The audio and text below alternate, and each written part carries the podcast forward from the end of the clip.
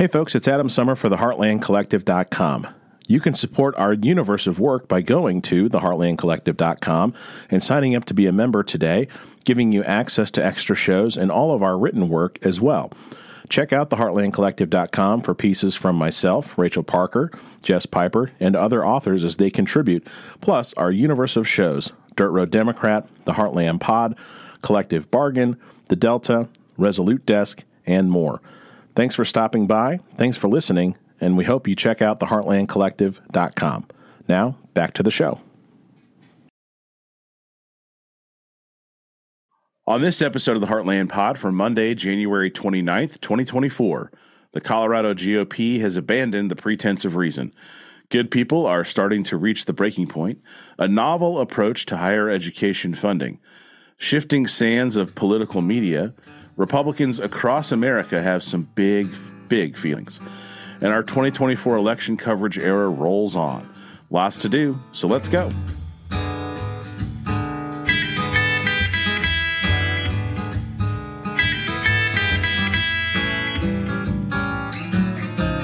Welcome to the Heartland Pod, where we are working together to change the conversation in politics. My name is Adam Summer. I'm one of your hosts, along with Rachel Parker and Sean Diller. We'll go around the horn in a second. I'll start by saying I am sipping on a big cup of coffee with an espresso shot and been drinking it for, for some some time now. Uh, and I'm very excited and nervous and trepidatious. Uh, I had a crazy busy week, so I didn't have a lot of time to overthink the fact that the Chiefs are in their sixth straight AFC championship game. Uh, and it's insane and amazing and so cool. And I'm uh, super excited for that game, which is why, again, we're recording early. And if they make the Super Bowl, we'll have to do that one more time. Appreciate you guys adjusting. Rachel Parker, how about you? How was the week and what you sit on? Excuse me. The week was the week was really good. Um, I don't know what else to say. Let's leave it at that. The week was really good. Uh You got a bunch of stuff published over on the Heartland Collective this week. Yeah, we we we had some cool stuff over there. Um I have I have a, we're going to launch a new feature uh tomorrow, I think. Um I want people to keep those submissions coming. I know that they are not live on the site yet. It's because I was trying to sort of figure out how, the how, the how and where of it all, and then right in the middle of that, um, a new project dropped into my lap that is the how I'm going to uh, pay my bills this winter. So I was like, got to deal with that too. So that's uh, always part of our equation. Is like like yeah, this week I was just like yeah. I can't do anything special for the show because yeah. I have trial and it's and then, just like that's how then, it works. this is and this is what happens by the way for and I'm sipping on coffee and I haven't had enough. But just so you guys know, like what Adam when Adam says that, this is what's so hilarious. So there we we did I we launched a new feature called One Thing With, which uh, Semafor kind of does and I love. So this idea of like, what do you think of this? Respond to it. And I asked Adam like, what do you think of Fani Willis in Georgia? And he said that she should resign. And I was like, show your work. And then it was just like this perfect like 200 word thing and i was like thank you sir. It just goes right on the website. So turns out half yeah. of our slack conversations uh, can in yeah, fact yeah, turn into yeah, articles. Yeah. so that's and that's the whole thing. It's like it's like that most people that's what i've uh, like i love that one submission we got this week said i thought i should give it to you rather than just posting it on twitter. And i was like yes because it has a different life when you push it into it a, compl- uh, it just has a different context. And that's a perfect like if you're a listener who wants to, you know, you have something really good to put in a thread on Twitter. That's great. You can still, by the way, make your personal thread on Twitter. Yeah. But if you'd like to put it somewhere, that's the point of the Heartland Collective. Is not just for yes. us to write, but the right. collective is yes. let's bring you. folks together. If you have a voice and you want to share that and have a, a, a viewpoint that you think would be useful submit yeah. it and and we'll we'll take a look. There's a button on the website that you can get a hold of us at the heartlandcollective.com. So Rachel, what you sipping on and we'll get we'll get Sean going. I'm sipping on coffee and I should have started earlier, so we'll see how it goes cuz my brain hasn't quite caught up with my mouth yet. We'll see. That'll probably happen like 5 minutes before we stop recording. So yeah. yeah, it's like the grown-up version of stretching in gym class. you got to start early and often. Sean Diller, man, how about you? Uh, how you doing, and what you sipping on? I'm doing well, thanks. Yeah, I'm sipping on uh, some ice water and some black coffee. Mm-hmm. The uh, the original duo. Amen. No, the week's really been good. I was just thinking about what anecdote to go with, and uh, my my five year old daughter, she just had her uh, fourth Saturday of tennis at the parks department, which you know she's not super motivated to go. It's in the morning. She's like, mm-hmm. God, I don't, I don't like tennis. And I'm like, what? You know, like she's like, well, I don't like going to this thing. I like right. playing with you. And I'm like, okay, well, you still can't just be a quitter. It was only four Saturdays. Like, don't be a quitter. We're not quitters. Right. Um, she's like, okay. And then I was like, to sweeten the deal, you know, like if you get through without quitting, you know, all the sessions, we'll do homemade chocolate ice cream at home. And she's like, okay, great. And then really how perfect she is. So like after the after she goes to tennis, we go to Walmart. We're gonna get some half and half and you know stuff for homemade ice cream. And then she's like, uh, she sees the donuts and she's like, Can we get donuts and ice cream? And I'm like, Well, no, like you can get a donut instead, or we can go home and make the homemade ice cream. It takes a little longer, but it'll probably be better. She's like, okay, let's do homemade ice cream. And then we get home, she wants to really go roller skating, and I have to leave to like, you know, go do something else. So she gets another choice. And it's like, so do you want to do a lap of roller skating in the neighborhood? or are we going to do the ice cream? And she picks the roller skating. And I'm just like, yes, yes, okay. Consequences. Yes. well, we are going to jump into our talking politics and all of our topics here. Talking politics. All right. For those of you from out of state, just I wanted to welcome you in uh, to Missouri, where our GOP supermajority puts the fun in dysfunction. It's a really good time right now. Um, we're not we're not going to do a ton of uh, Missouri stuff this week because it's I don't think we can add anything uh, to what's going on. So I'll just encourage folks if you if you haven't been paying attention, uh, just Google Missouri Freedom Caucus. Just give it a go. Just give it a Google. If you don't know what's going on here, spend five minutes uh, and you know just be warned. Be in a place where you can laugh out loud uh, because you will, and it's insane. Uh, but before we get to the true or false, just the quick hit. So uh, I know folks have probably seen something about this. It's becoming uh, a national story, and in fact, uh, a similar version of this was actually on. I watched SNL last night. Justin Timberlake was on. Uh, he's still very good at music, by the way. The uh, they had a joke on Weekend Update about Texas, about uh, teen pregnancies being up in Texas, and you know, obviously that's SNL. They're going for a different angle on it, but this is from LoneStarLive.com, and they are talking about a, a study that Texas has the most rape-related pregnancies of any state with abortion ban uh, and basically, post Dobbs, pregnancies uh, as the result of rape are up. Uh, teen pregnancies are up, right? All of these things are happening. Contraceptives can be harder to find in these same states, uh, and it's it's really just unbelievable what is going on out there. Uh, states with the next highest estimated totals of rape-related pregnancies, according to this uh, from LoneStarLive.com, This study, Missouri at 5,800, Tennessee 5,000, Arkansas 4,700, Louisiana 4,300, Alabama 4,100. Rachel, what do those states have in common? Um, they have near total abortion bans, um, yeah. and they insist. So, I want to say too, like if you so Texas, although it has the highest, I'm going to say that I wonder if you ran the population numbers, if the percentage is about this, if the kind of like amount of rape-related pregnancies per, per capita are about the same in say Texas and Missouri um, because Missouri That's a fair is a point. state, right? So you know, I mean, Houston is a massive metroplex. Dallas is a massive metroplex. Austin has a lot of people.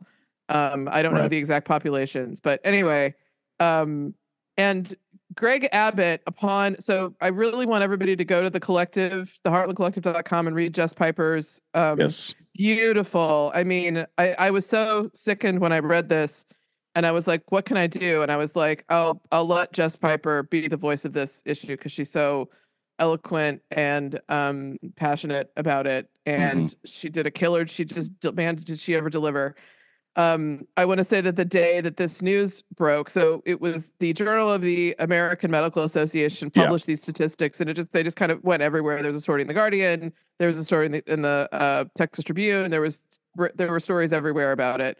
Um, not enough, not enough stories, but there were a lot. Right. And what caught my eye is that uh, Greg Abbott, who is a, a, a terrible piece of shit of a yeah, human being, human paraquat, said, yeah. Who, yeah, who said, um, we don't really have an abortion ban for uh, rape victims because if, as long as they report their crimes to the police, then they can get an abortion.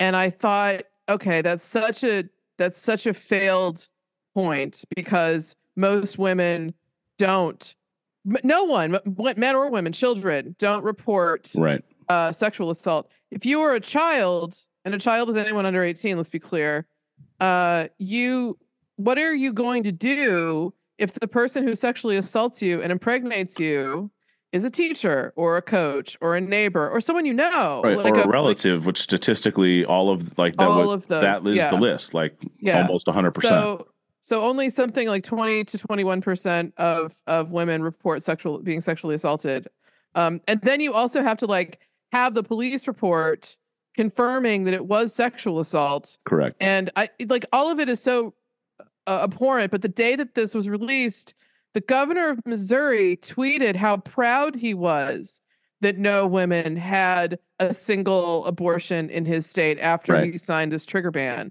So, um, this issue isn't going to go away.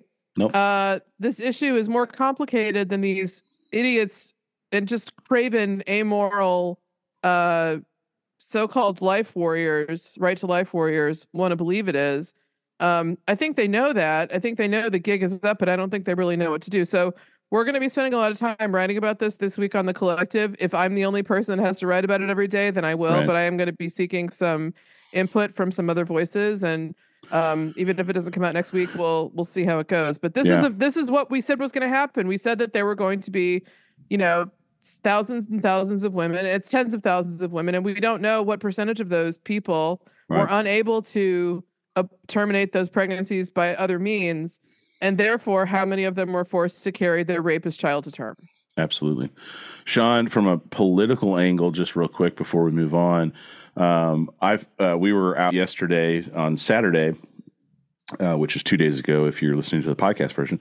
Uh, we had kids' birthday party thing, and we went to eat lunch afterwards uh, as a family. And we pull up to the local Mexican restaurant that we like to go to.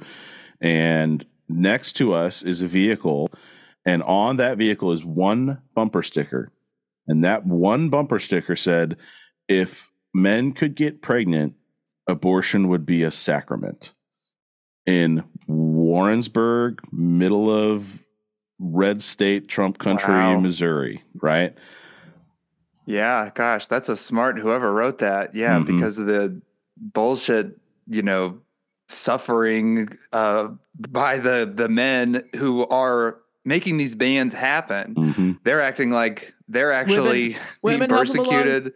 Yeah, yeah absolutely. There too. are women who help. There's no doubt about that. True. KI, Kay Ivey, don't let don't snooze on Kay Ivey. She was one of the first governors to sign abortion bans back in 2019. Governor of yeah. Alabama, woman. Anyway, sorry. Go ahead. No, it's true. Yeah. Um, I mean, all I can think of is just you know how how upsetting it is really um right. you know i have two daughters and um you know when my first daughter was born my wife had severe preeclampsia. She almost died. She it was a horrendous, uh, extremely scary. Um, mm-hmm. and you know the the issue of quote unquote like abortion wasn't part of our it wasn't ever part of what needed to happen but she was luckily thank god she works at the hospital right, right, right. um so she and she's always had you know regular you know decent health and she had her blood pressure checked and uh and it was a little high for her which she vocalized um maybe we should check it again and then in the time like the 10 minutes between those two checks like it went from 140 to like 180 um and they were like we need to admit you right away you know um we don't know what else is going to happen, but we did. we know That's we're crazy. admitting you. Um, so yeah, and it's like it's just really upsetting because the you know the word policy i learned this like in undergrad i was a political science major you know policy is about the outcome. So you know like if you take a really wonky dry topic you know as a policy the government does not want businesses hoarding money. And so there's something called the accumulated earnings tax right. you know? And so as a policy they try to get businesses to um, you know send out money in terms of dividends um, or spend it you know so that's a policy here the policy was to end abortions Correct. and like all the other things that are happening are also part of the policy they're that's unintended right. Consequences and there needs to be a reckoning. Unintended um, but not necessarily unknown or unforeseeable right? Exactly. because exactly. we've talked about it. Everyone who talks the way that we talk right has talked about this stuff from the word go that this is what was going to happen. This was the trickle down effect. Yeah we For knew it decades. was coming. and here we are. So just something to keep keep thinking about and keep talking about and we won't drop the ball on that anytime soon. But let's move on to the true or false All right, we're going to start over in Colorado for this one. Sean, uh, here's the true or false. Here's the phrasing. I'll kick it to Sean first. True or false, Colorado is on the verge of becoming a Democratic stronghold. The reason I ask is uh, this is a story from the Colorado Newsline. The Colorado Republican Party has formally voted already to endorse Donald Trump for president.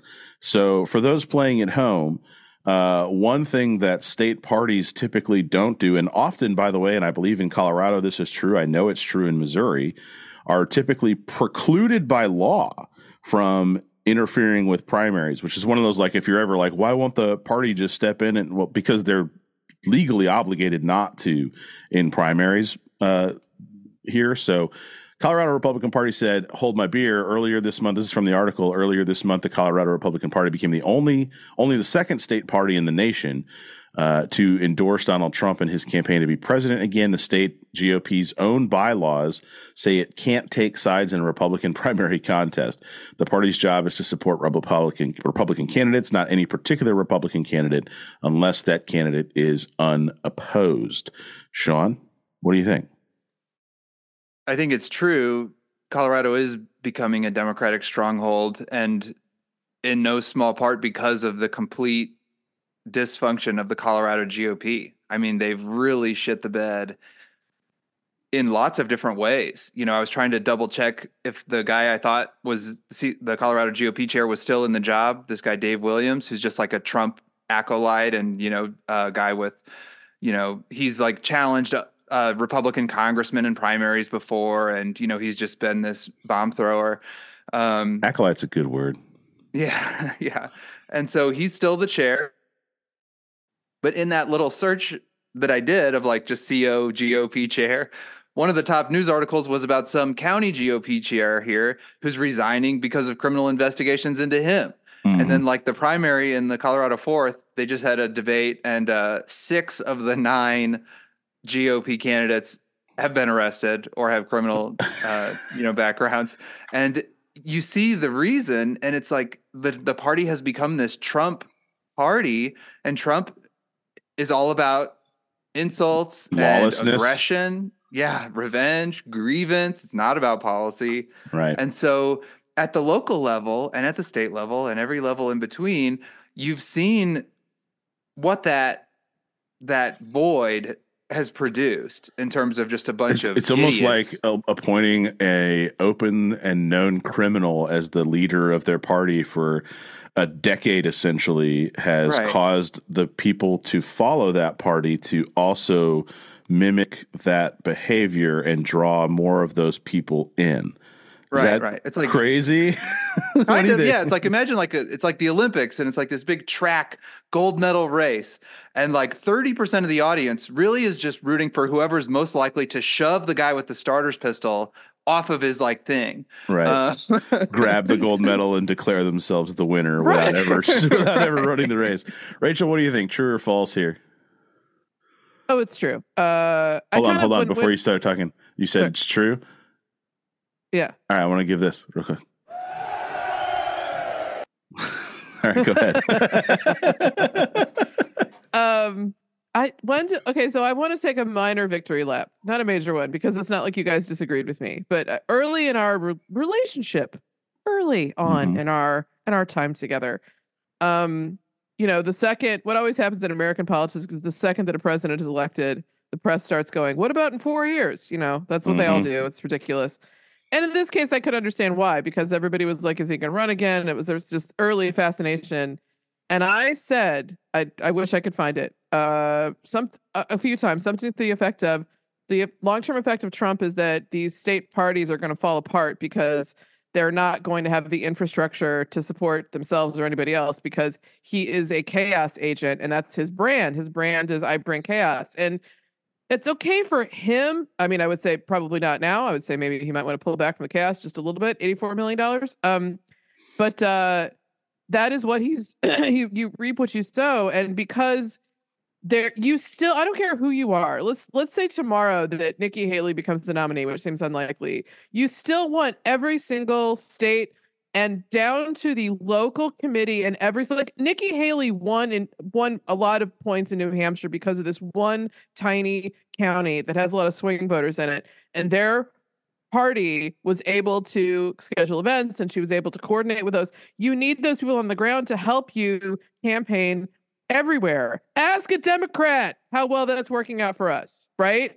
So without the so I knew this was going to happen. I knew the whole place was going to fall apart like an overcooked turkey. Mm-hmm. Um so when you lose a state like Colorado, which used to be reliably Republican, right? Maybe more of a libertarian republicanism, but not quite. Yeah, that as, Western that, Republican.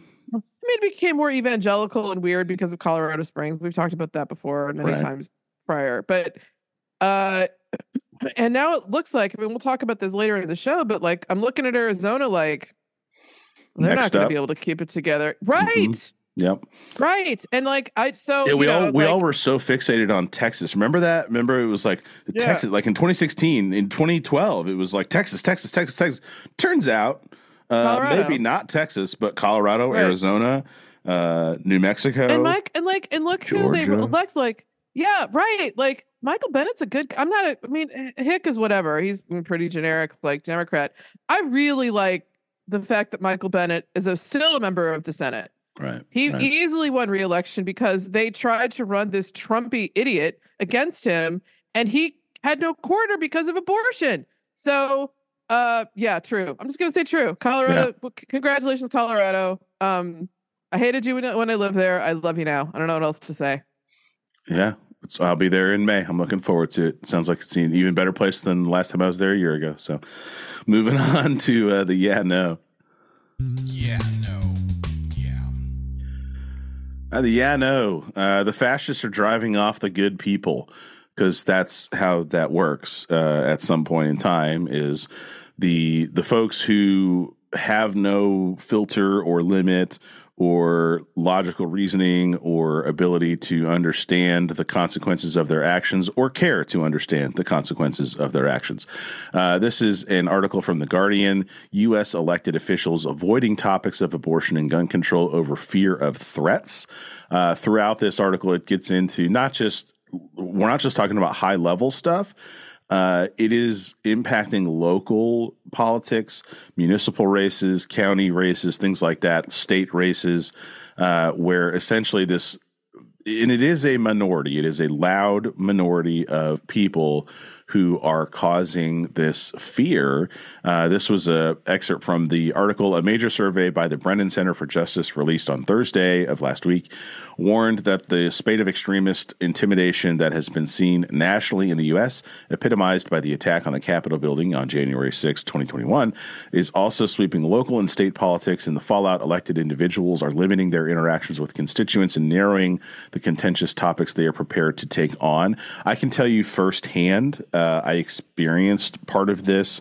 Um, I wound up having to prosecute. This has been some time ago, and it was all in open court. So uh, I wound up having to prosecute a case uh, of a person who went to a school board meeting and did the you know we've all seen the videos they stand up they interrupt they're a problem they were doing that they were recording it the whole time because they certainly felt justified in their actions and what they wound up recording uh, was, whoops, a crime. And so they got prosecuted for their crime. And then they uh, appealed it so that because it's a municipal case and in Missouri, you can have two trials basically. And so we had a second trial and they were found guilty a second time uh, in a slightly longer uh, trial with a slightly worse penalty as a result of it. So it was just one of those things where it was a it was a perfect microcosm and the people that served on the school board at the time, by the way, I'm not talking about like a 10 person panel of hardcore lefties. I'm talking about a, a generally Republican voting county uh, and a school board elected inside of that county. So it was a pretty good mix of folks and and mostly Republicans, and none of them were happy, right? None of them were like, "Yay, this person completely bogged down our ability to do business by being an asshole for 35 minutes." We're so happy because they were, you know, speaking on behalf of the little. No, they were all not happy about it and not thrilled, and it, it causes problems with these local politics. Uh, Rachel, anything to add here? Um, I I hope that uh, in the end it is a very it's a it's a long good article, but um, and it, you know I, I, I wouldn't I don't be fatalistic is what I want to say to people mm-hmm. in these mm-hmm. times. Like don't you don't have to look at it all and throw your hands up and go, um, what what are we to do? Um, we need we need good lawyers. I think right right now is the time. If you're an attorney, um, and you have free time uh, or you're trying to figure out like what can you do to help, um, start interrogating uh, some of your kind of local institutions to see if your presence in the room will help. Because sometimes when adults show up who speak clearly and are the reason I say lawyers is because lawyers are used to contentious situations and they're used to kind of keeping the temperature down in the room. They're good at it. Um, it's it's part of the skill set of being a good lawyer is to know when and how to sort of um, control the emotional content of a conversation, right? right. Like that's part right. of what you guys do. And so I think like we need a, few more good lawyers who are reasonably seasoned at uh not necessarily litigation, but certainly negotiation. Um right. to start showing up at some of these meetings, get get a get your head around what's going on and just be one of those adults that does it that knows how to sort of stand firmly in one place who can't be budged so that these absolute nihilistic, self-destructive, amoral, cr- criminally inclined, bombastic, maybe mentally ill, who knows, people have less. If anybody's ever dealt with a narcissist, the minute that you just stand there and go, no, right, really calmly over and over and over again, eventually they get worn out. But we need a lot of people to be that presence in the room. So that's that's my that's my input. Yeah, I think that's that's well said, and I will I will tweak it slightly on uh, how I agree with it because I do think having somebody who can litigate and negotiate is ideal if you can find them, because knowing what it looks like on the other side of negotiation makes you a more effective negotiator. Typically, uh, when you know what fight is about to happen and whether or not you can or cannot win that fight is very very very, very helpful because the answer to the question, can I get sued for this, is always yes. That's not the question that matters. The question that matters is, can you be held liable or can you win? That is the question that matters, uh, which E. Jean Carroll can tell all of us. Uh, Sean, how about you? Uh, input on this one? Yeah, I was just going to say, you know, from the perspective of, you know, local elected officials or someone running, um, you know, if you're if you're a member of Congress, you know, your your safety is going to be you know less in danger um, right. and you're going to have resources like when you say something like hey i'm worried about this person you know people will snap to action um, but you know i just really the, the thing that came to mind for me is like you know social media is not going to help you if you're a democrat running for local office in a republican area like there's no reason for you to be on social media. Yeah.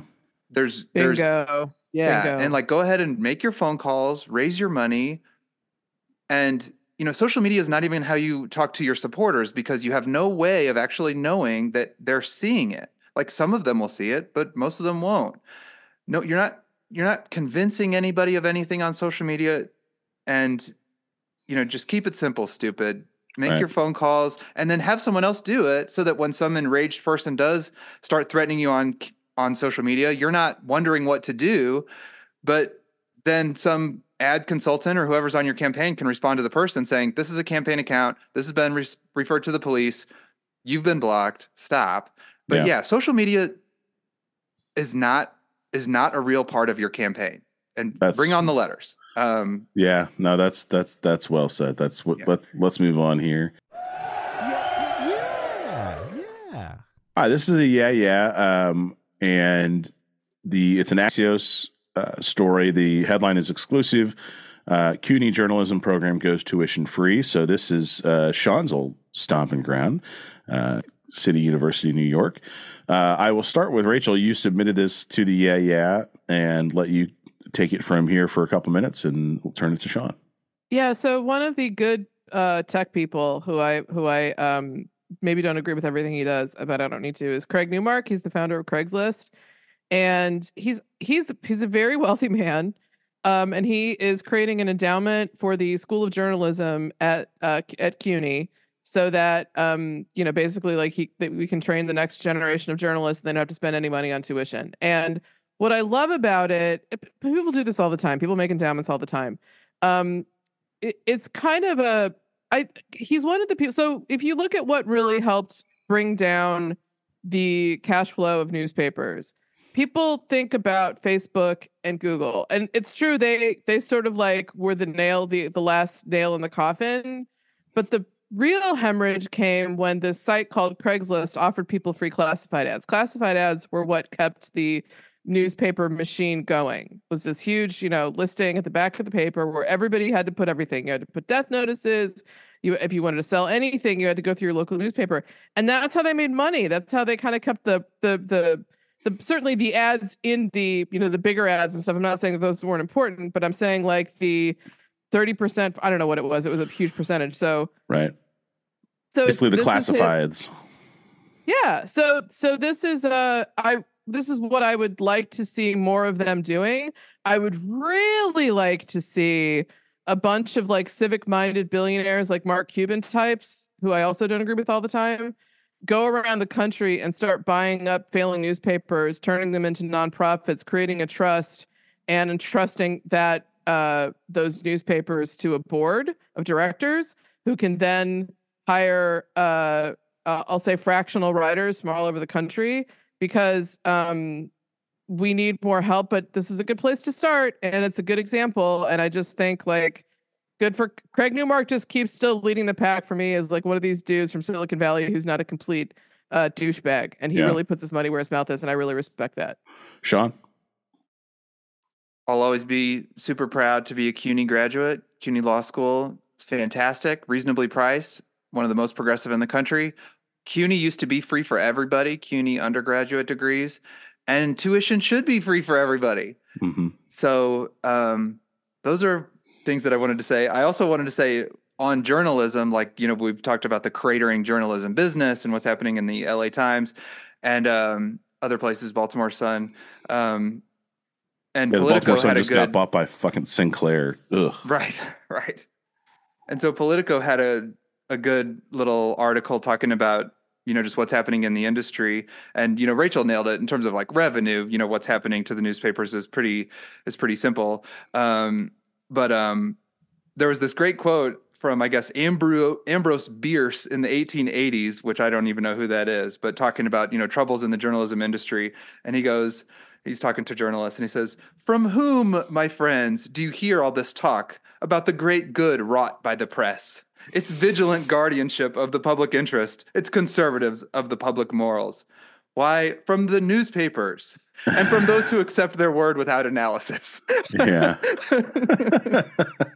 and so, you know, the question of like what's good, what's bad, you know, after being a philosophy major for a little while, you know, I know not to indulge too much in wasting time about my own thoughts about what's good or bad.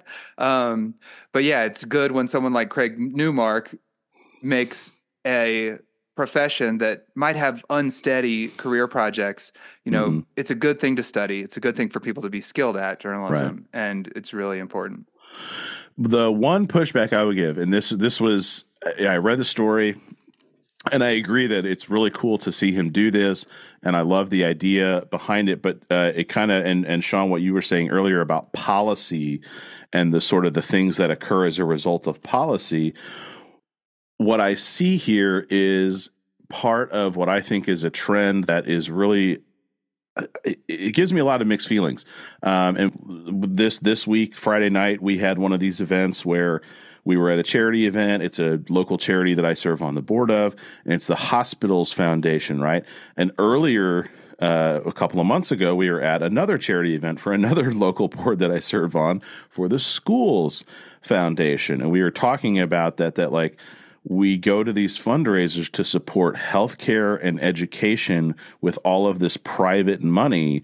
And the reason that we have to have these fundraisers, the reason that he has to give this money is because of the out and out attack, decades long attack on education funding and uh, specifically higher education funding, uh, which that's where they started the attack, and it's shifted to all, all, public schools and all public funding. You know, when I was an undergrad uh, at the University of Central Missouri, which is a state school, it was the first time that that school's budget went under 50% public funds, which meant it was tuition and private you know investment and things like that that they were using to fund the school and that is the goal right they want to push the funding private so that they can exclude more people. That's how you keep people from you know raise yourself up by your bootstraps. Well my bootstraps were books and that's how i did that. And it's only because of you know public funding for education that that was able to happen.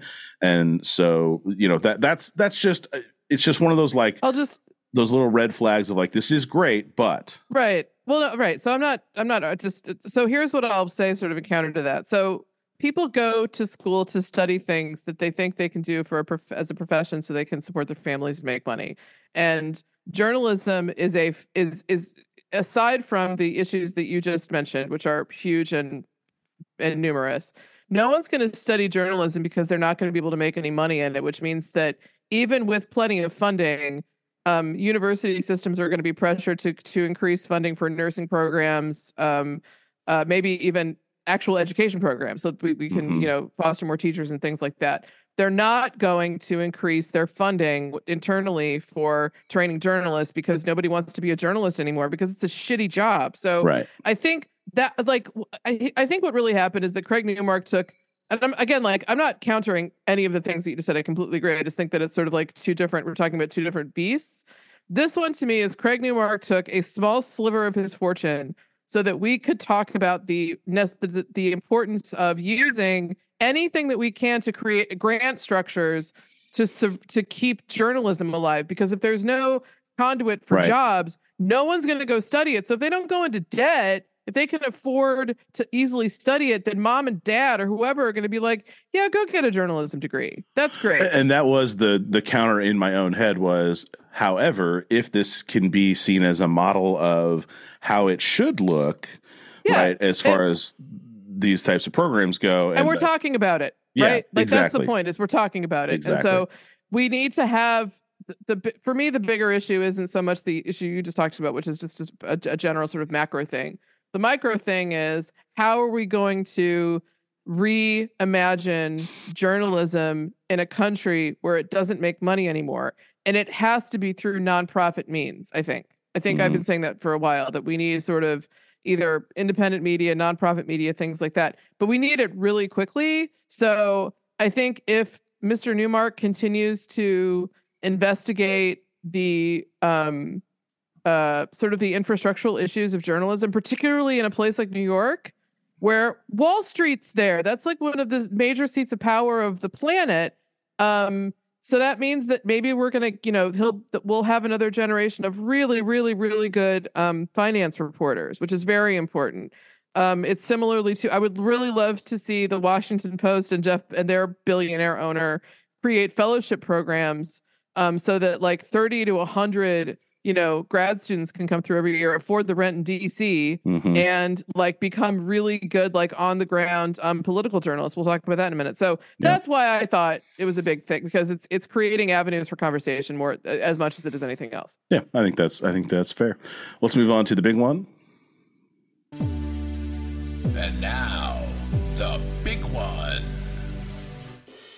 Before you get too launched into this, I just want to correct my record really fast. I don't want to be indulging in any victim blaming of people who, like two topics ago, uh, received threats for running for office. That's not what I was saying. What I'm saying is, if you're thinking about running for office and you're a Democrat in a red area, social media does not need to be part of your campaign. you don't have to. You're saying it. it's not the advantage that's that it, it, that's not the end all be all of a campaign. Like, don't don't right. assume that that's the place to be. Like, if you're worried about it, you don't have to. Just ignore it. Yeah, yeah. No, that's fair. That's fair. All right, the big one. Uh, Republicans across the country are having just big, big feelings, buddy. I know you're having a tough time right now, and let's talk about it. And let's take a breath, and let's to the nose and out. Let's just let's just take a moment uh, and just make sure you know what happened before you got so upset. So, um, Michigan, Missouri, Arizona. We just talked about Colorado earlier. Uh, it's happening all across the board. In Michigan, the GOP chair, Christine Karamo, rightly ousted, says RNC lawyers, that would be the Republican National. the party's lawyers said, yeah, no, she, she should have been uh, gone. Uh, so that crazy thing was happening in Missouri. The Missouri Senate leadership uh, which is its own funny term. The Missouri uh, Senate leadership uh, had a press conference. Missouri, uh, Missouri is a uh, super majority, and so the Republicans uh, can control everything, and they and they did. They exercised some control uh, by stripping members of their own party from all positions and committees and chairmanships and everything. And then, and then, and then, and then they took away their parking spaces and made them park farther away, which is just the cherry on top of the whole thing. And that story, there's a whole rabbit hole there. And then in Arizona, the GOP chairman resigns after uh, tape suggests attempt to break Kari Lake. Sean and I talked about this on Friday. Uh, on the flyover view show. So all that's happening across the country right now. Um, Sean, which of these stands out to you the most, if if any of them? I mean, we talked about Arizona some on Friday, but uh, yeah. uh, you know, from a political standpoint, as you're looking at this landscape, like what's the overarching thought that you're having? The overarching thought that I can't get past is just that Missouri Senator Caleb Rowden is embarrassed because that's what he said. and that's the reason he cited for all the actions he's taking. I'm still waiting for some better, more interesting details. right. Honestly, I'm, you know, Mr. Rowden, give me the dirt. Like, what is it just that you're embarrassed? Because that's what he cited. I watched a 19 minute press conference. So Rashida Tlaib was censured in the United States House of Representatives for her comment about from the river to the sea, right? She was almost censured, or maybe she was, for saying we should impeach the motherfucker with Donald Trump. Caleb Rowden is taking these steps against the other Republicans in his caucus because he's embarrassed. And until I hear a better, different reason that he's saying, that's all I've got. Yeah. Well, let's let's let's not miss the forest for the trees here. Uh, State Senator Caleb Rowden is running for Secretary of State. Uh, he oh. is, of course, plenty friendly with some of the gubernatorial candidates. Uh, and of the people who are uh, stripped of these chairmanships and committee assignments and parking spaces, one of them is running for governor, one of them is running for secretary of state. Uh, all of them are basically trying to get to higher office. So the, these, I mean, it's it's a it's a group of basically it's a let me let me simplify it for the non-Missouri people. There's this group of major assholes inside of this larger group of regular assholes.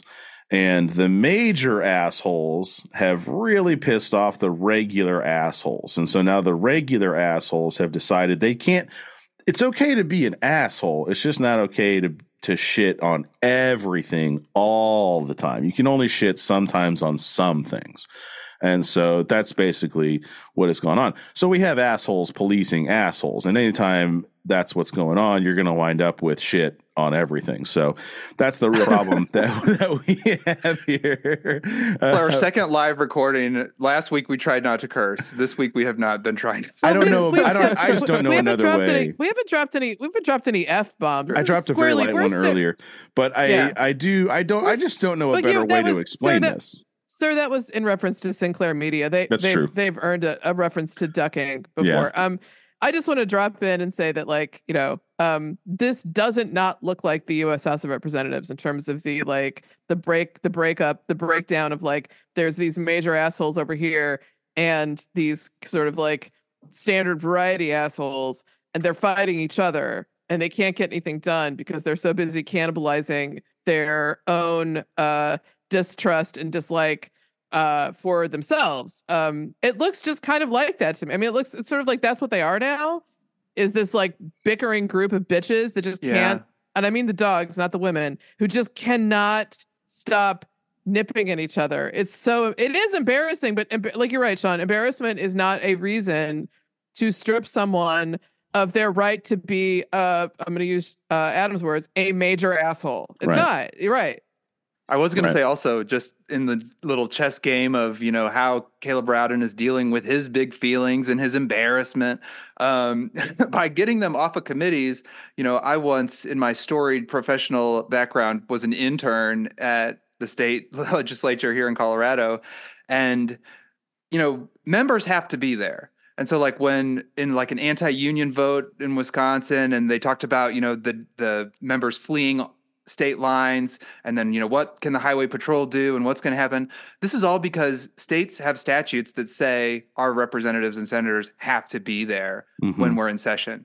So by kicking them off committees most of the time in colorado anyway the morning is like floor action and then as soon as that ends upon adjournment as the schedule says the committees meet.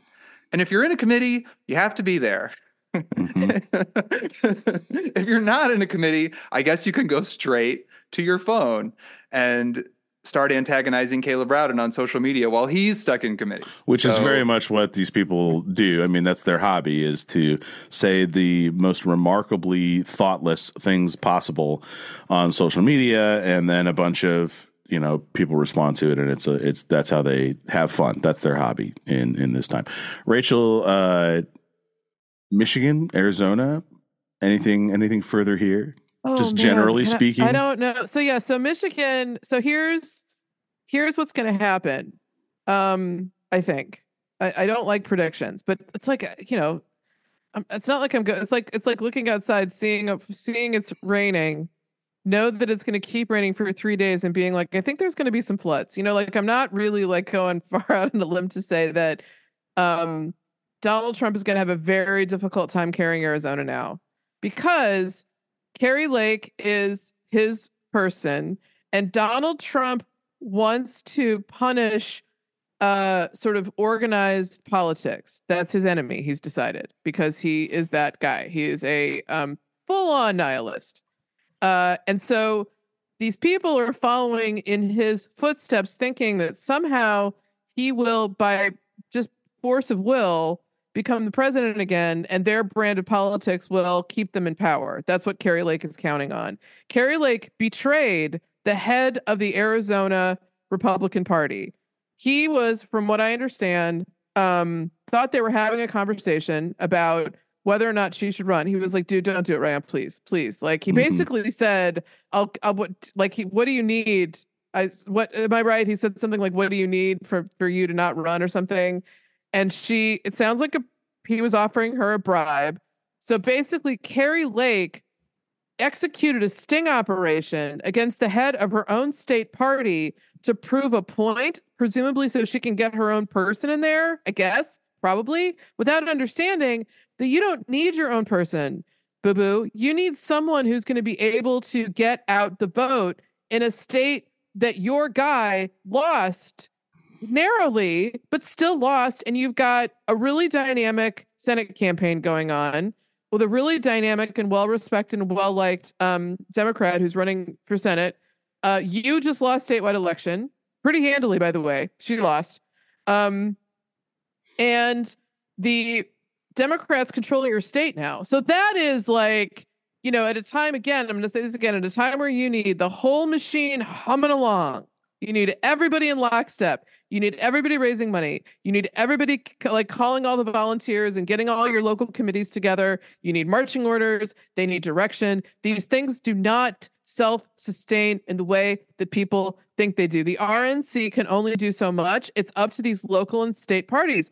So in Michigan, if the state party is spending money on attorneys and court filings just to assert their own charter. That's all they're doing. They're not doing anything else but asserting their own governance. If that's what they're wasting time on, instead of raising money, attending local committee meetings, figuring out where they need to like reinforce their I mean Michigan is even uh, even more serious than Arizona in some state because if you lose one of those states you're done that's over it's it you're done you're done you can't you got to carry you got to carry one of them um and I don't see how it's possible when they haven't even really started in earnest figuring out how they're going to make sure that their nominee wins in 2024 they're busy figuring out who is actually in charge of their state party. So those are uh I mean if you're a Democrat, you're licking your chops, but I look at that like chaos is never good for anybody. Um let's just I mean I'll I'll, I'll game this out a little bit further than I'll, i want to hear what Sean has to say because this is like so his wheelhouse and I just can't wait. Um let's just let's just game this out for a second. Let's say that Nikki Haley pulls a miracle and defeats Donald Trump, okay, in the primary. Let's just say that happens. Could happen.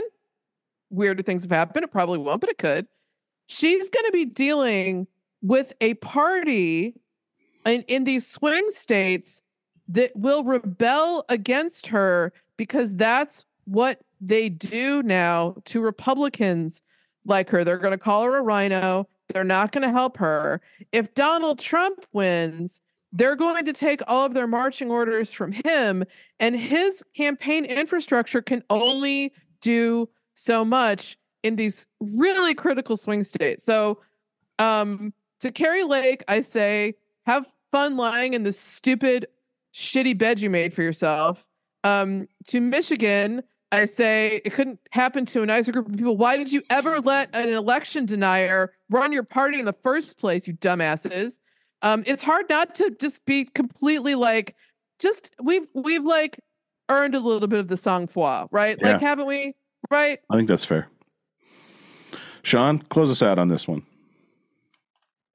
Sure. Yeah. Michigan and Arizona, they really have some problems. Yeah, I mean these are these are must-win states for Democrats in the Senate and they're must-win states for anyone who wants to win nationally, just like you said, Rachel. Um, when Trump was elected president, even though he lost the popular vote, he won the electoral college votes of Michigan and Arizona. And yeah, they're they're in trouble. The Republicans there are really really in trouble. And I hadn't even to... thought, Rachel, about what you said about like yeah. almost w- beating Trump in the primary could, in some ways, be the worst thing Nikki Haley could do could do in herself. her life. Not even just right. her professional life, but just as a human being. And can you can you remind everybody when was the last time that a Republican won statewide election in the great state of Arizona? I believe it was 2016, if I'm not mistaken. That sounds that right? right? That sounds right. Yeah, they might because, have won something in 2018. Well, it was 2018 governor. was uh, the astronaut himself, right? Then, in that when he was elected to the Senate. No, that's Sinema was elected. Kelly was was a uh, special election and then oh. won again in the midterms. Okay, so he, that's right. He won in 2020 and 2022. 2020. So he won twice. Okay. Yeah, Mr. Kelly won twice, two time, two yeah. times. No, yeah. that's right, and that would have been yeah, upon the death of Senator McCain um, the first time and then for this full term. But yeah, uh, Arizona had a Republican governor, and Katie Hobbs barely won. She barely beat Kari Lake by only ten thousand votes. And if they, if you were to rerun that election now, you know, I really, I can't imagine what would happen. Um, and with Sinema and Gallego and Lake or and some Republican, you know, it's just going to be a really wild Senate race all year long. So so, yeah. Sean, do you know? Have you? I I didn't have time to check this. Has Sinema actually officially said she's going to run as an independent? I know she was still kind of hanging back, and she's still like, I don't know, like maybe I. I it feels like I still don't. I don't have a sense that she's going to run again. Right, right. I mean, she's raising money, um, but and you know it's Arizona, so uh, you know there are a lot of independents. So I think she's coming in as an incumbent, and she's coming in you know, with some momentum. But I think once she, I don't think she's like launched her campaign as an independent. Um, That's what I mean. Yeah. Yeah. Right. No. You're gonna have to if if if, uh, if she loses, you know, you're gonna have to buy McDonald's for the whole team, right? That's true. That was a promise. I was given. Well, I'd love to see her lose to Gallego. Yeah. Um, Yeah, I think I think Gallego's going to be. I'm going to call it. I think Gallego's going to be the next senator from Arizona. That would be anyway, great. yeah, that but would be awesome. Speaking of uh, the next senator and all of all of that good stuff, we're going to move on here to the 2024 fun. All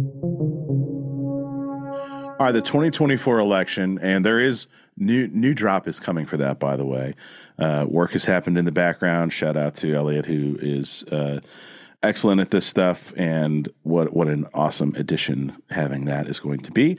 Uh, I just didn't have time this week, so this week you get one of the things that I already had on hand, uh, ready to roll. But it's going to get better. We got lots of weeks left to talk about the election too, so it's going to be fun. Our 2024 election coverage era, we're in that. By the way, the era thing. Uh, if you haven't noticed, if you haven't seen any commercials lately, in the last 48 hours, I have seen a Suave commercial about we're in our whatever hair era, and a Tostitos commercial, which is four women sitting on a couch, all in football gear, uh, and mostly Chiefs stuff, eating different bags of Tostitos chips, talking about how they're entering their Super Bowl era and their winning era. So, if you are one of those people out there like, I don't know, Taylor Swift, blah, blah, blah, it's time to shut up. It's time to buy in. It's time to realize that uh, it's coming um, and they even made a joke on Saturday Night Live, uh, watching it uh, this past week. Dakota Johnson was the host, and she had a picture of her at the SNL 40th. And in the picture is like all these people, right? Because the audience was just all celebrities. And in the picture is like Sarah Palin and uh, just a, a, ton of people, including Donald Trump. And she's like, I can't believe I was that close to the somebody who would be one of the most powerful people on the planet. And then it pans down in the picture, and in front of her was Taylor Swift, and that was the entire joke was looking at Donald Trump and panning to Taylor Swift, ha ha ha, and it was a very effective joke. So we're in our election coverage era. Uh, to kick it off, there's a lot to talk about. We're going to get to New Hampshire. Uh, that, of course, you know, the primary happened last week, and there's results, and we'll talk about what it's looking like moving forward. But first, this this little just wonderful little cherub popped up out of nowhere.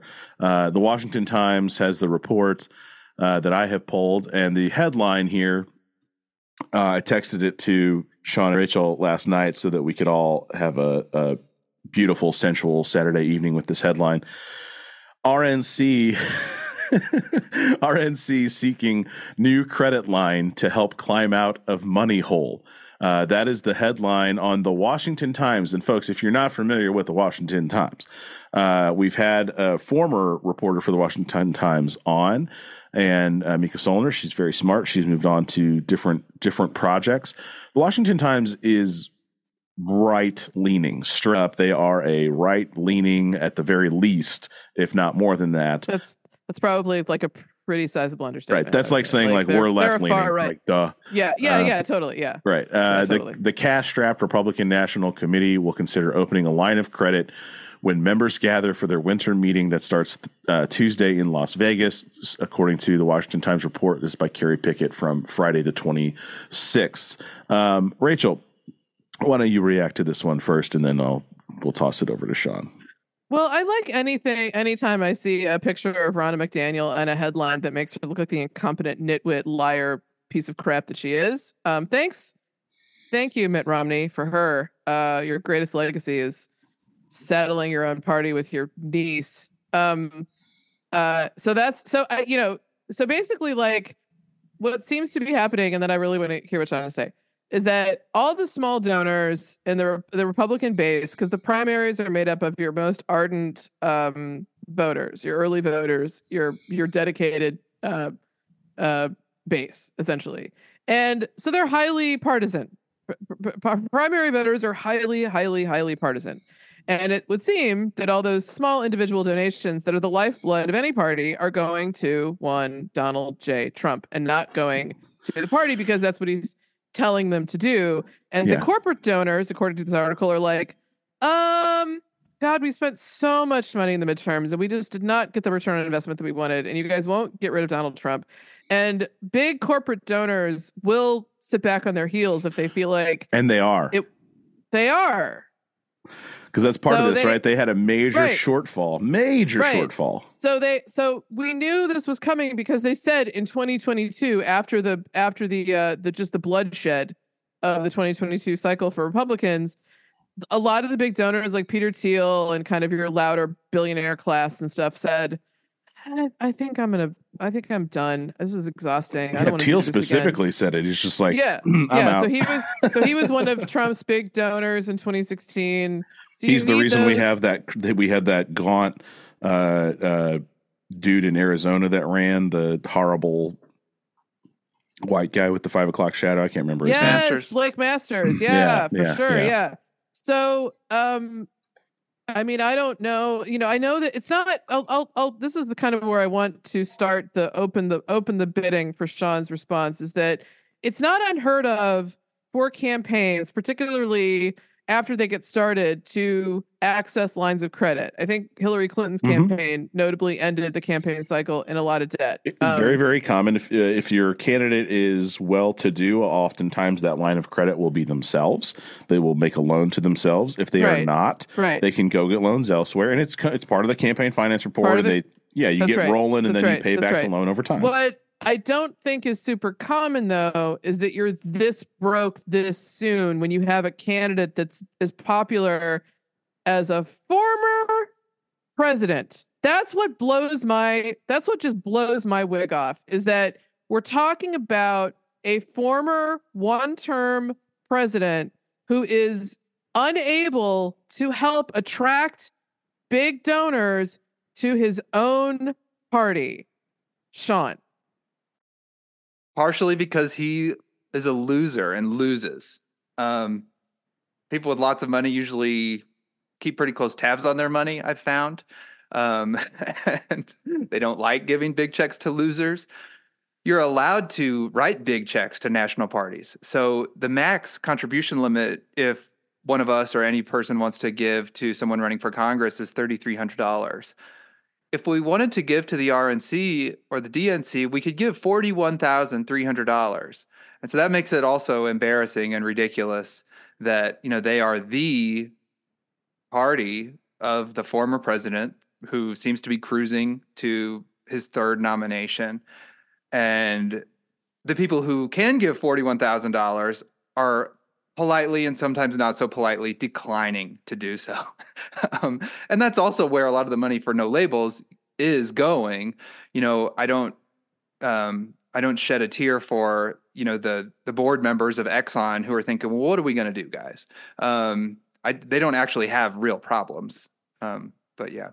And of course, one of the biggest complaints from folks on the far left, right, is that uh, uh, poor poor phrasing on the far left, comma right, is that uh, Joe Biden is right a corporatist, right? That he gets corporate money. That okay, yeah, I hear you, folks. Except you know, policy goals seem pretty good, uh, and on top of that, that's where corporate corporate money goes to winners, right? The corporations want to pay to know that they're backing the horse. That's why they oftentimes give money to you know both political parties because they just want to make sure that they have a seat at the table and a voice, you know, to be heard. Because unlike you and I, they can just pay for that access, and so they do pay for that access with huge donations uh, to these candidates and parties. And that's how trepidatious they are with the whole Trump thing. Is like they're not even willing to place a bet, right? They're not even willing to just hedge their bet on the fact that he might win. They're just like, nah, we're just not interested. Like it's not even worth placing a bet on this. And I would I do want to hear Sean respond to this because you're far more well equipped to answer this question than I am. Uh, like how how unusual do you think this is this early for the RNC, the comp the, the party of corporate money to be this broke ass that they need 15 they need 15 million dollars to be in the black right now. Right. At this point of the election, how like how unusual is that do you think? Right. It strikes me as very unusual because the presidential cycle and I, will use this to maybe start talking about Nikki Haley a little a little yeah. bit. But perfect. Segue. You know, it's it's two years. So there's the year before Iowa, which mm-hmm. was last year, 2023, and then there's the year of the election, 2024. So we're halfway through the. If you're a national party, we're halfway through the cycle and they're $15 million in debt. Or I guess they need a loan just to be able to service their debt. They're $15 exactly... million dollars behind the money they expected and projected and required. Gotcha. Right, right. So that's bad, um, especially because the other party is in power. So usually that would really motivate donors all through last year, you know, to give and make sure the party is super strong to take back the White House. But you really don't you really don't see that. You know, the party at all levels seems pretty dysfunctional and one way to, you know, maybe it's not dysfunctional because a lot of people in the party want Trump. And mm-hmm. so in that sense, it seems to be producing that outcome. Right. But in a lot of other ways, it's not working. Um, and here, here's some raw numbers. This comes off of the Ballotpedia website, which does a really nice job. Ballotpedia.org is a, a really nice aggregator, collector of information about it's politics. so much better. It's gotten really good. So yeah. they it's have really killer. Yeah, yeah. Really they killer. have uh, major party uh, committee finance for 2023 to 24. So that that uh, date range of 2023, that first year that Sean's talking about. DNC receipts 105 million dollars. RNC receipts $81.9 million. That's a big, big delta between those two numbers, right? That's that's substantial. Uh, DSCC, so the Senate Campaign Committee for uh, Democrats, 66 million. Republicans, 68 million, com- pretty comparable. DCCC, the congressional arm of it, uh, 108 million for Democrats. For Republicans, congressional arm, 84 another major gulf here between the that parties. Hurts. That that's hurts. a that's a big I, I like, difference. That's that's something you don't want to see at this point in time. Democratic ever. Party cash on hand uh, overall 85 million. Republican cash on hand overall 59 million, and the vast majority of the cash on hand for the Republicans is in the the congressional committee. They have 41 of that 59 million is in their congressional coffers, not the big national RNC coffers. They they have less than 10 million on hand in the big national. The Democrats have 20 on hand in their big national. I mean, it's it's that simple, right? It's a firefight, and one side has a lot more flamethrowers right now. Right, right, and I would imagine that that that money will be spent on ads featuring hopefully more stories about the Republicans' attacks on abortion rights. Right.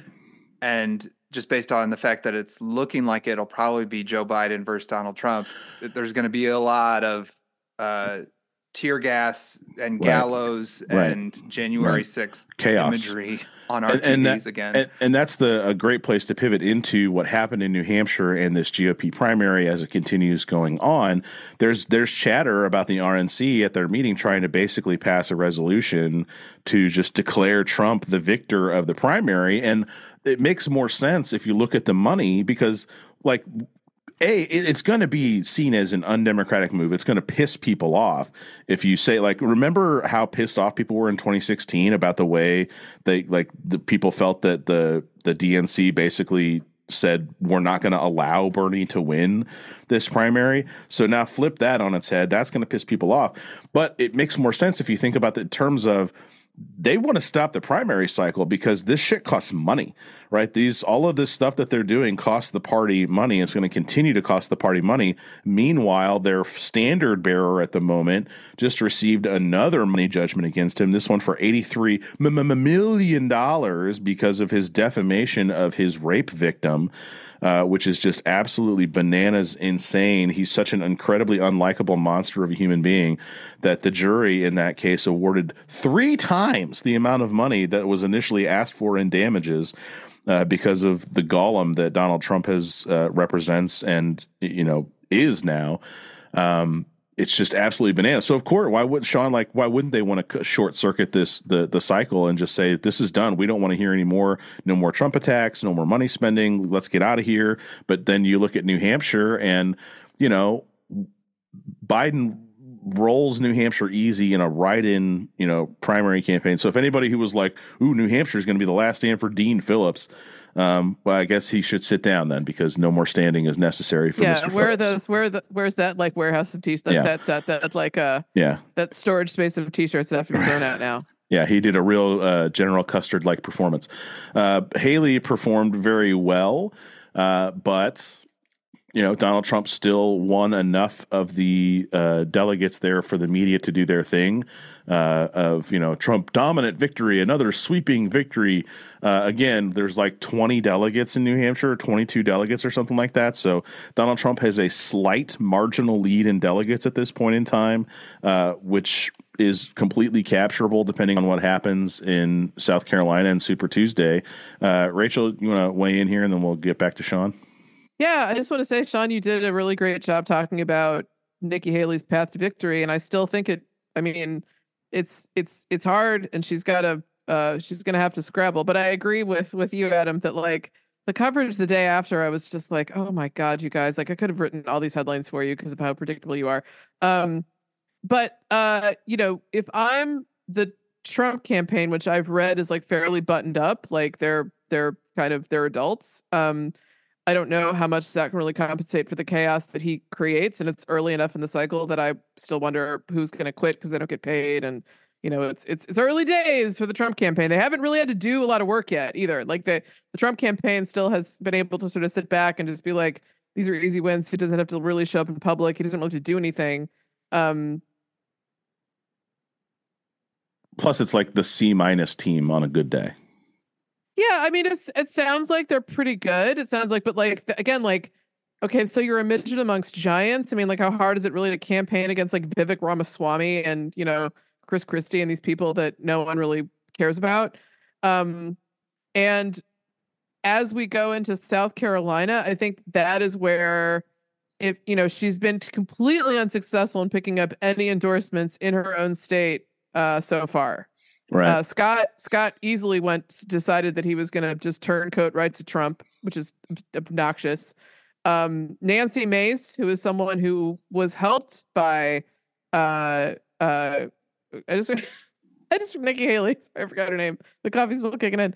Um, she endorsed Trump. Uh, so she's, I guess, probably Nick. As far as Nikki's concerned, she's to use a Southern statement, forever uninvited to the barbecue.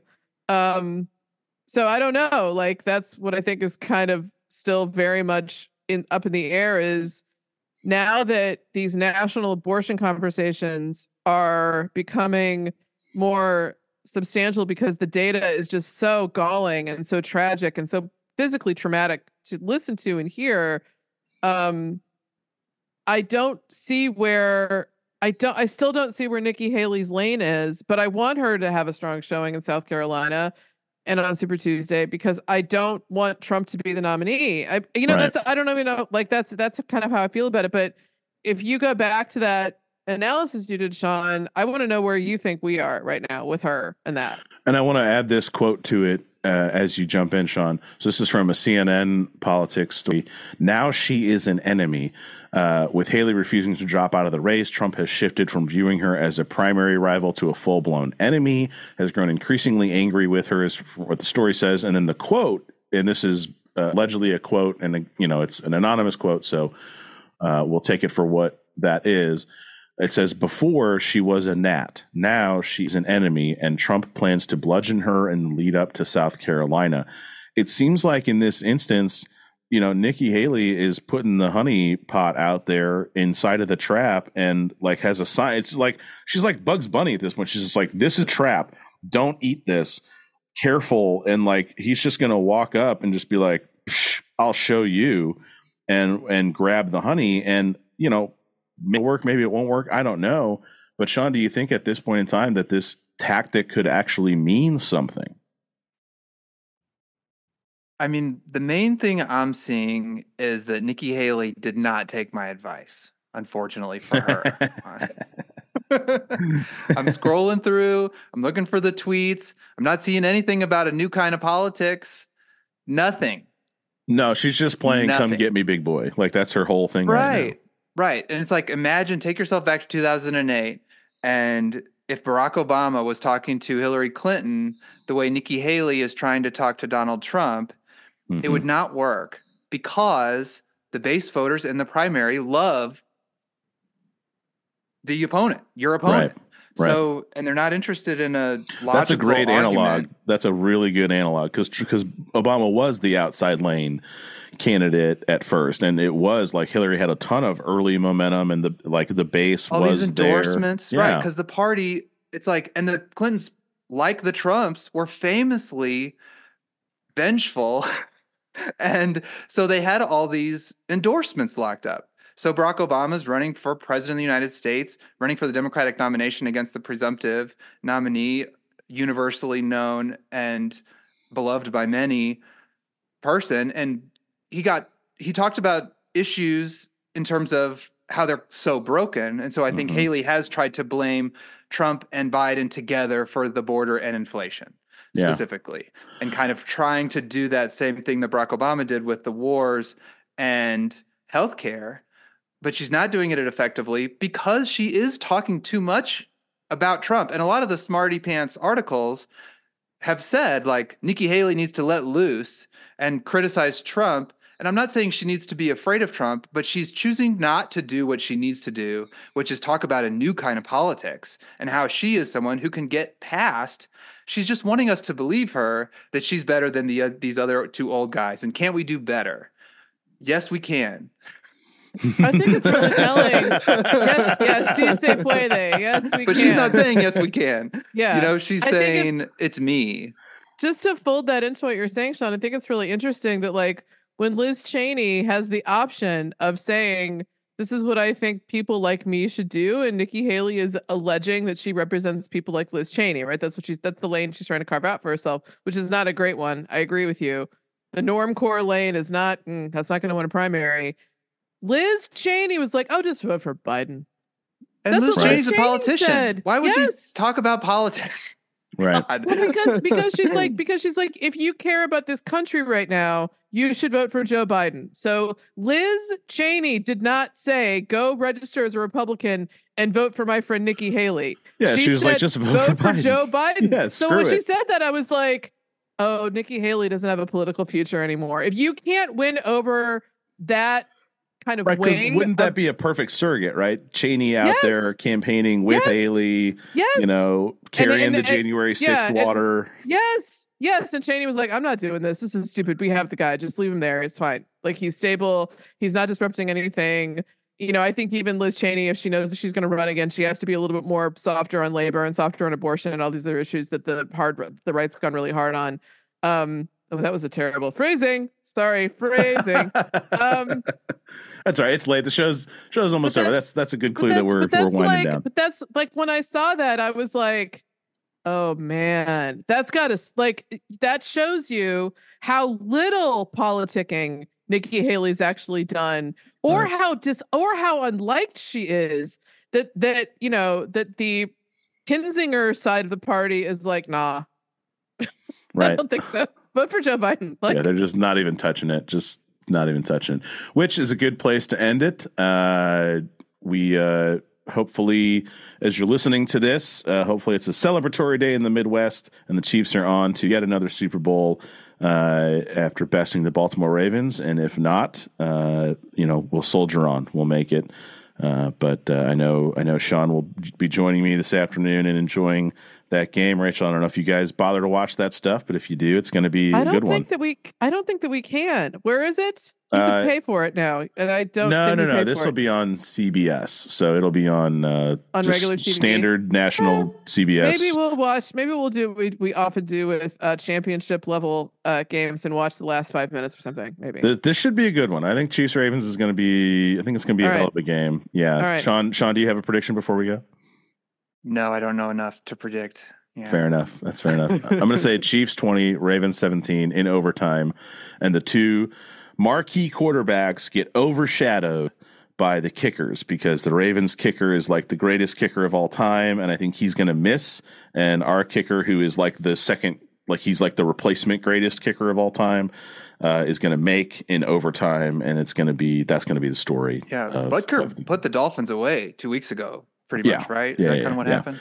Yeah. he's unfortunately a little bit of a Nazi, but outside of that, uh, he's a hell of a kicker. So he, he's unfortunate. Yeah, it is. It is what it is. So, all right. Well, thanks for hanging out, guys, and uh, we'll see y'all later. Thanks. Sounds good. See you.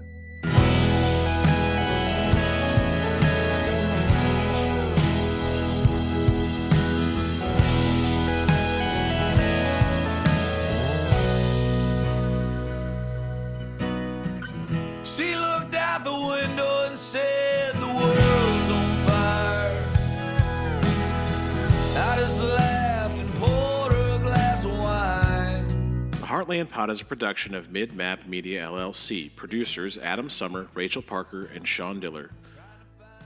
Outro song by American Aquarium, written by BJ Barham, called The World is on Fire. Learn more about the Heartland Pod at heartlandpod.com. Learn more about American Aquarium at americanaquarium.com. Well.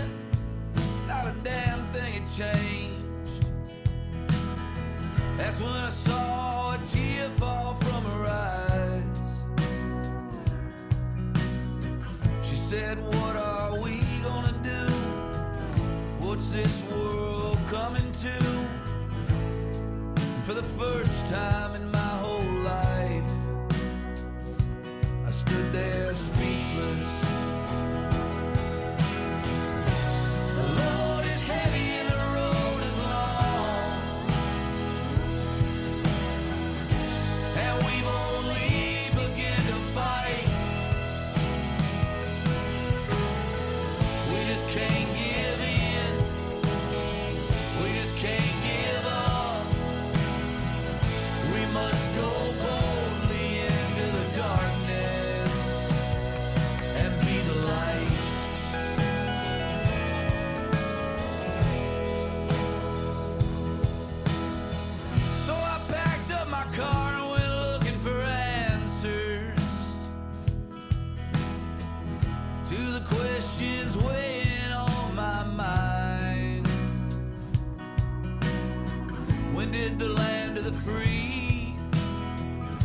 Become the home of the afraid. Afraid of the world, afraid of the truth. Afraid of each other. This ain't the country my grandfather fought for. But I still see the hate he fought against. Give rest to the tired. Give mercy to the poor. Give warmth to the huddled